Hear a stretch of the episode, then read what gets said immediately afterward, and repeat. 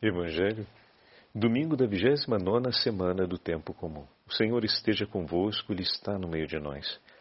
Proclamação do Evangelho de Jesus Cristo segundo São Mateus. Glória a vós, Senhor.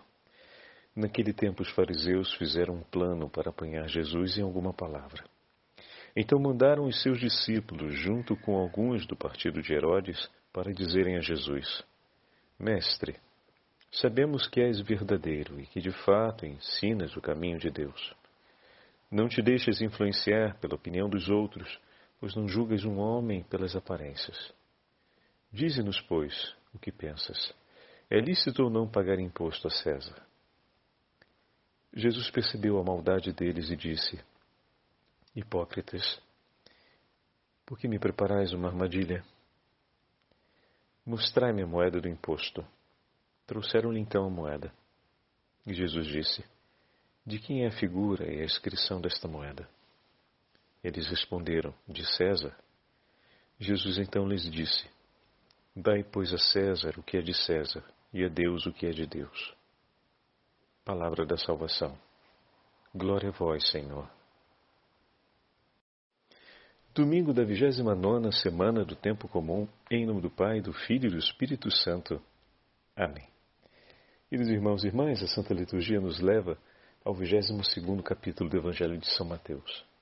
Aproveito ao início da nossa meditação para recordar que hoje, dia 22 de outubro, a Igreja também celebra a memória de São João Paulo II. Esse ano, sendo um dia de domingo, a celebração da memória dá lugar à solenidade dominical, né? Mas apenas para recordarmos que hoje temos a celebração desse grande Papa que todos nós tivemos a oportunidade de conhecer e de conhecer também o testemunho da sua santidade como sacerdote, da sua santidade como bispo, da sua santidade como pontífice no cuidado da igreja. A vida de oração e o testemunho de confiança em Deus de São João Paulo II marcou inteiras gerações.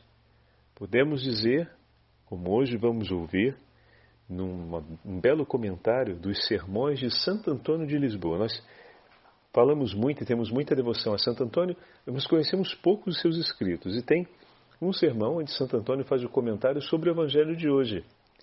E ele vai dizer que, como a moeda leva a face do imperador, que é César, também a nossa alma foi criada à imagem e semelhança de Deus, então sobre ela está impressa a imagem do próprio Deus. É bonita essa, essa meditação de Santo Antônio que nós vamos ouvir um trechinho dela hoje. E podemos dizer que sim, São João Paulo II testemunhou para nós essa verdade, chamando a igreja não de se esquecer dessa memória, dessa realidade que nós trazemos impresso na alma a imagem de Deus. E Ele mesmo testemunhou para nós essa presença do Senhor. Então, mais uma vez, vemos como os santos são as páginas vivas do Evangelho. Na vida de cada santo, o Evangelho encontra a sua continuidade, o seu acontecimento né, amoroso. No Evangelho de hoje, tem uma parte muito dolorosa. Para mim, pelo menos, eu a vejo com, com muito pesar. O fato de que os fariseus se organizam em um plano e enviam seus discípulos para poder falar com Jesus. E como é ruim, é amargo ver que esses discípulos dos fariseus aprenderam com um requinte, com uma qualidade toda a maldade e perversão do coração de seus mestres. Como é ruim ver um coração que aprendeu o caminho da maldade, o caminho da perversão, o caminho da falsidade. Eles fazem um elogio diante do Senhor num reconhecimento da atitude verdadeira desse mestre que é Jesus do seu ensinamento reto no caminho do Senhor, da sua força interior e da sua autoridade mas eles, na verdade, dizem isso da boca para fora. Dizem isso pensando toda uma outra realidade, trazendo dentro de si todo um outro propósito. Como é ruim. Como é ruim perceber isso. Se você já teve a experiência de, no relacionamento com uma pessoa ou num contexto, sentir na pele o que é essa ambiguidade, ou o que é, vamos dizer assim, essa falsidade, essa distonia entre o que a pessoa traz dentro de si e o que ela lhe está falando, e isso nos incomoda, às vezes pode dar nojo, uma sensação de raiva muito grande contra outra pessoa, ou de tristeza em relação a ela. Isso porque o máximo que nós podemos fazer é recolher impressões. A gente não consegue conhecer em profundidade tudo o que se passa na outra pessoa. E desse modo, o grau de maldade presente, sendo maior ou menor do que aquilo que a gente percebe no jeito de ser do outro. Mas Jesus conhece os corações e diante dele não existem dúvidas, ou seja, o Senhor não tem dúvidas, ele conhece, então ele está vendo a profundidade última de toda aquela maldade e está percebendo essa hipocrisia, ou seja, essa máscara que é colocada para esconder uma outra realidade. A máscara ela faz a apresentação de algo que na verdade não é aquilo que está contido atrás dela. E o primeiro ato do Senhor é realmente um ato de libertação.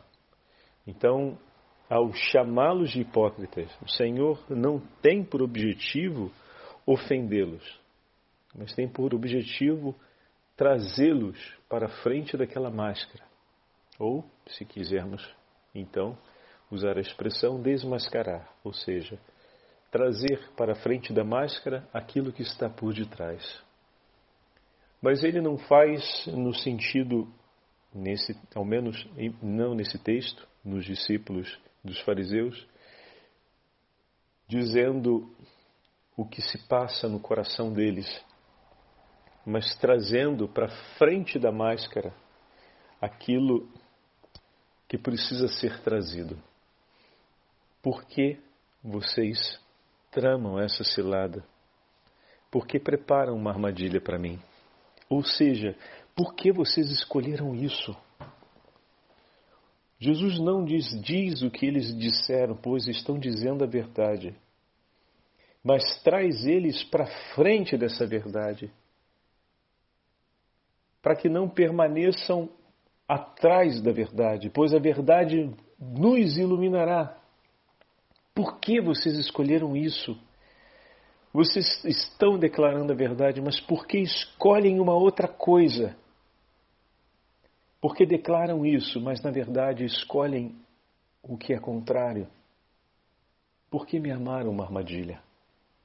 porque escolheram, sabendo a verdade, o que não é verdade. E em seguida, Jesus mais uma vez testemunha a sua soberania. Aqui tem dois ensinamentos para a gente.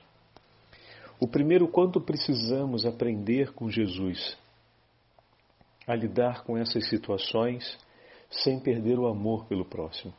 Porque quando vemos uma pessoa que age dessa forma ou de maneira similar conosco, podemos sentir um grande nojo, uma grande tristeza ou uma grande raiva em relação a outra pessoa. E isso pode nos levar a abandonar todo o propósito de bem e toda atitude de bondade e de bem-querer e de estima que temos por aquela pessoa. E pode nos levar também, se não soubermos lidar com esses sentimentos, pode nos levar também a um repúdio da misericórdia e da vontade de Deus em relação àquela outra pessoa.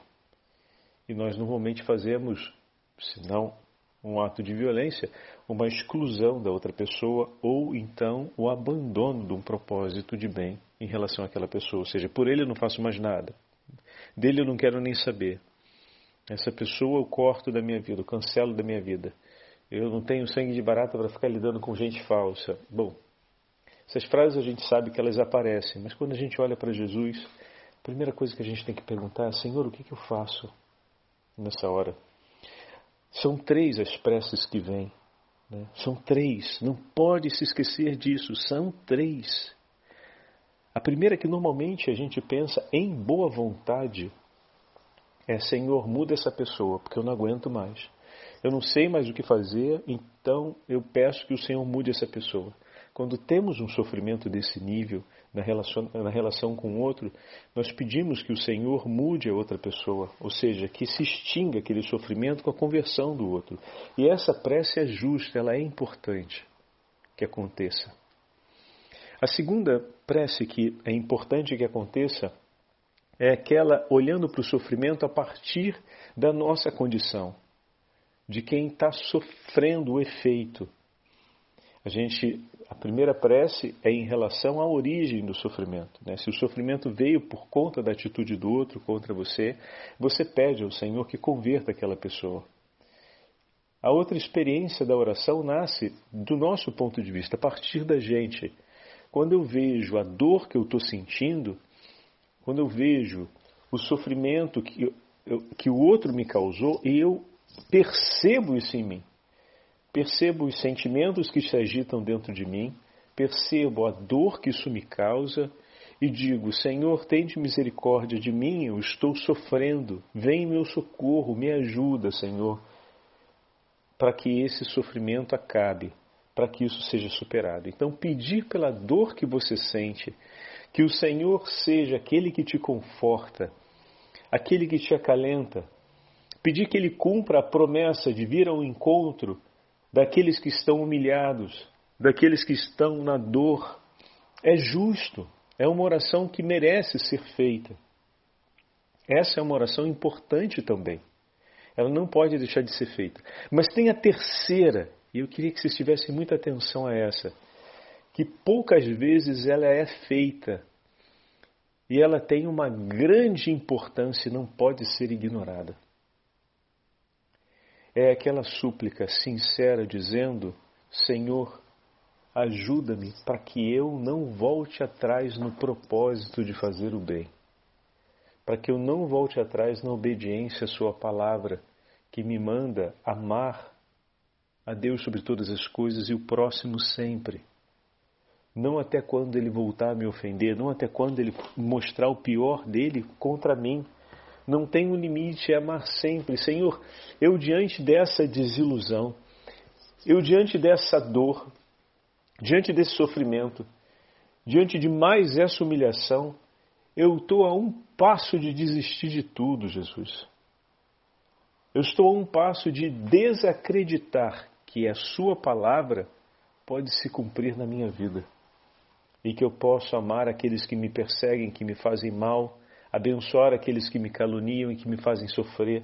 Eu estou quase desistindo disso. Socorre-me, Senhor, com o teu Santo Espírito, pois eu não quero desistir. Às vezes você vai fazer essa oração ainda enxugando suas lágrimas, às vezes você vai fazer essa oração ainda com um coração agitado pelo que o outro fez com você, mas essa oração, meu irmão, é a oração que assegura a nossa aliança com o Senhor, porque ela se dá sobre a nossa liberdade. Ninguém nos constrange por ameaça a cumprir a vontade do Senhor, mas sem o socorro do Espírito Santo nessas horas nós não conseguimos. Então, esse é aquele momento em que, como homem adulto, como mulher adulta na fé, você é chamado a defender o que é importante. Ninguém permanece de pé se não for em comunhão com o Senhor. E ali é o momento em que pode vacilar a nossa escolha de renovar a comunhão com Cristo. Que a gente precisa superar aquele momento difícil, que a gente precisa superar aquela dor, que a gente precisa ver uma intervenção de Deus em favor do outro, porque ele chegou num nível em que já está completamente cego perdido? Sim, é verdade, precisamos disso tudo. Mas o meu coração também precisa ficar firme no, meu, no, no compromisso de fé, no compromisso de fidelidade ao que o Senhor me pediu e ao que eu escolhi livremente em nome do Senhor. E para a gente manter essa fidelidade, a gente precisa do socorro da graça. A gente precisa apresentar diante do Senhor essa súplica. Ajuda-me, Senhor, eu estou a um passo de desistir, mas eu não quero voltar atrás na promessa que eu declarei. Ajuda-me, Senhor, a permanecer fiel nessa hora, pois o meu coração se levanta para desistir. E eu te peço, ajuda-me a não desistir do propósito de amar, de cumprir a Sua palavra. Por favor. E a essa súplica eu lhe asseguro que o teu Senhor virá em teu socorro, porque Ele te ama demais. E Ele sabe o que é isso. Ele não desistiu deles ali. Ao dar a resposta e ao desarmar a armadilha, Jesus mostra que o seu amor é soberano. Que grande testemunho para a gente, porque estamos vendo a maldade orquestrada, estamos vendo a perversão ao nível mais elevado, onde parece como se não fosse suficiente ainda tudo o que está acontecendo, que os discípulos da maldade multiplicam o seu número e com uma habilidade sempre maior. E pode vir aquela ideia, quando eu vejo que o mal está crescendo, que mais pessoas abraçam esse itinerário, esse caminho, que tudo está perdido, que não vai ter volta. Ou então que a maldade vai triunfar porque estão aumentando. Oh, a realidade nossa hoje, né? Estão aumentando, ou pelo menos as notícias, né? Estão aumentando dos conflitos no mundo, das guerras, da violência. Parece que só a maldade, o desespero e a dor estão crescendo. A perversão do homem está piorando. E a gente fala: bom, está tudo perdido. Recorda-te do evangelho de hoje. O Senhor foi soberano e venceu toda essa disposição de mal. O Senhor, com uma palavra, desmontou completamente a perversão e a maldade daqueles corações. E não para por aí. Ele não só desmontou, ele chamou esses corações de volta para a vida. A gente sabe na continuidade do texto que eles não vieram, mas o Senhor persistiu no seu chamado de amor. Porque, como falei outro dia, ele não quer perder, nem a eles. O desejo de Deus é que se convertam como no diálogo com Jonas, o profeta, que se lamentou daquela árvore que cresceu por um dia e lhe deu sombra. E o Senhor fala: E como eu, essa árvore você não fez nada para ela crescer, você se aproveitou da sombra que ela gerou. E você se lamentou pela sua morte. Imagina, pensa agora em mim, esse povo que eu criei, que eu cuidei, que eu abençoei. Imagina se eu vou ter gosto por destruí-los. Eu quero que eles se convertam e que nenhum deles se perca. E dessa forma o Senhor olha também para os bons e para os maus, pois são seus filhos e o Senhor não os quer perder, os ama. Mas olhar com esses olhos de Jesus olhar com esse coração, ou, ou sentir com esse coração de Jesus, a gente precisa do socorro do Espírito Santo. A gente precisa dessas três passagens importantes. Saber falar da nossa dor, para não desistir por causa das dores que o irmão nos causou. Falar do nosso irmão, pois já percebemos que é preciso que haja uma intervenção extraordinária de Deus em favor da conversão do coração dele, porque ele está completamente perdido na maldade e nas trevas. E a outra, que não pode faltar, é a súplica para que o Senhor nos conceda o Espírito Santo, para que em meio a essas dores e a esse tempo difícil da espera da conversão de nosso irmão, não venhamos nós a desistirmos da fidelidade e da comunhão com Deus da esperança no nome do Senhor, como os mártires esperaram e suplicaram a Deus, de maneira que pudessem permanecer firmes. Então, essas são as três orações que não podem faltar. Vamos dar uma olhada agora juntos naquilo que escreve Santo Antônio, e assim conhecemos um pouquinho mais dos escritos de Santo Antônio a respeito do Evangelho de hoje. Diz assim Santo Antônio, estamos em um de seus sermões para os domingos e festas. Do mesmo modo que as moedas têm a imagem de César, também a nossa alma é feita à imagem da Santíssima Trindade, como diz o Salmo. Quem nos fará ver a felicidade se de nós se afastou a luz da tua face, ó Senhor? Senhor, a luz da tua face, a luz da tua graça, estabelece em nós a tua imagem, nos torna semelhantes a ti. Esta impressa em nós, na nossa razão, que é a potência mais elevada da nossa alma, e recebe essa luz como a cera recebe a marca de um sinete. A face de Deus é a nossa razão, pois da mesma maneira que conhecemos cada um pela sua face, assim conhecemos a Deus pelo espelho da razão. Mas essa razão foi deformada pelo pecado do homem, pois o pecado torna o homem oposto e opositor de Deus. A graça de Cristo, por sua vez, reparou a nossa razão e a orientou novamente sob a luz do Espírito. É por isso que o apóstolo Paulo recomenda aos Efésios que se renovem pelo Espírito Santo. Olha aí, estão vendo? Santo Antônio está falando dessa terceira parte que falávamos, né? Por causa dos sofrimentos, das dores, em um momento nós podemos vir a desistir de seguir a Cristo, a criarmos uma oposição àquilo que nos pediu o Senhor. E ele fala: é hora de suplicar o Espírito Santo, de renovar sempre o Espírito Santo, como Paulo disse aos Efésios, a fim de que possamos permanecer com Ele e não nos separarmos dele. O tema da luz mencionado neste salmo, diz Santo Antônio, né?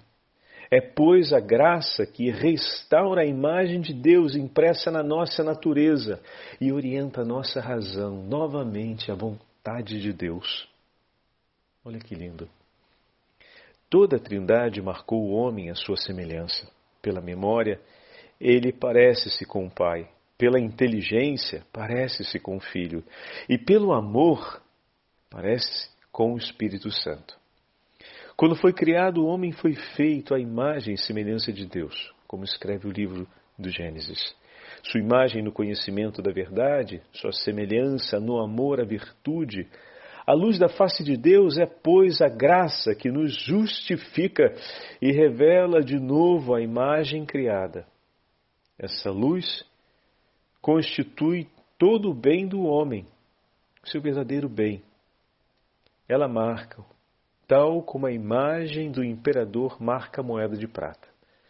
Por isso o Senhor acrescenta: Dai a César o que é de César, como se dissesse: da mesma forma que atribuís a César a sua imagem, eu vos digo: dai também a Deus a vossa alma, ornada e marcada pela luz da sua face, pela luz do Espírito Santo que nós possamos hoje cumprir essa terceira prece pedindo: Senhor, dai-nos a graça do teu Santo Espírito para que resplandeça em nós a sua face, a sua vontade. Revigora-nos com o Espírito Santo para que nós possamos cumprir a sua vontade e permanecermos inteiramente teus. Que os sofrimentos e as agruras da vida, que a maldade à nossa volta não nos leve, Senhor, a desistir de cumprir a Sua vontade e de resplandecermos a Sua face, dizendo: Faça-se, Senhor, em nós segundo a Tua palavra. Nós te amamos e em Ti confiamos. Amém. O Senhor esteja convosco, Ele está no meio de nós. Pela intercessão de São João Paulo II, pela intercessão de Santo Antônio, pela intercessão da Beatíssima Virgem Maria, abençoe-vos o Deus Todo-Poderoso, Pai, Filho e Espírito Santo. Amém.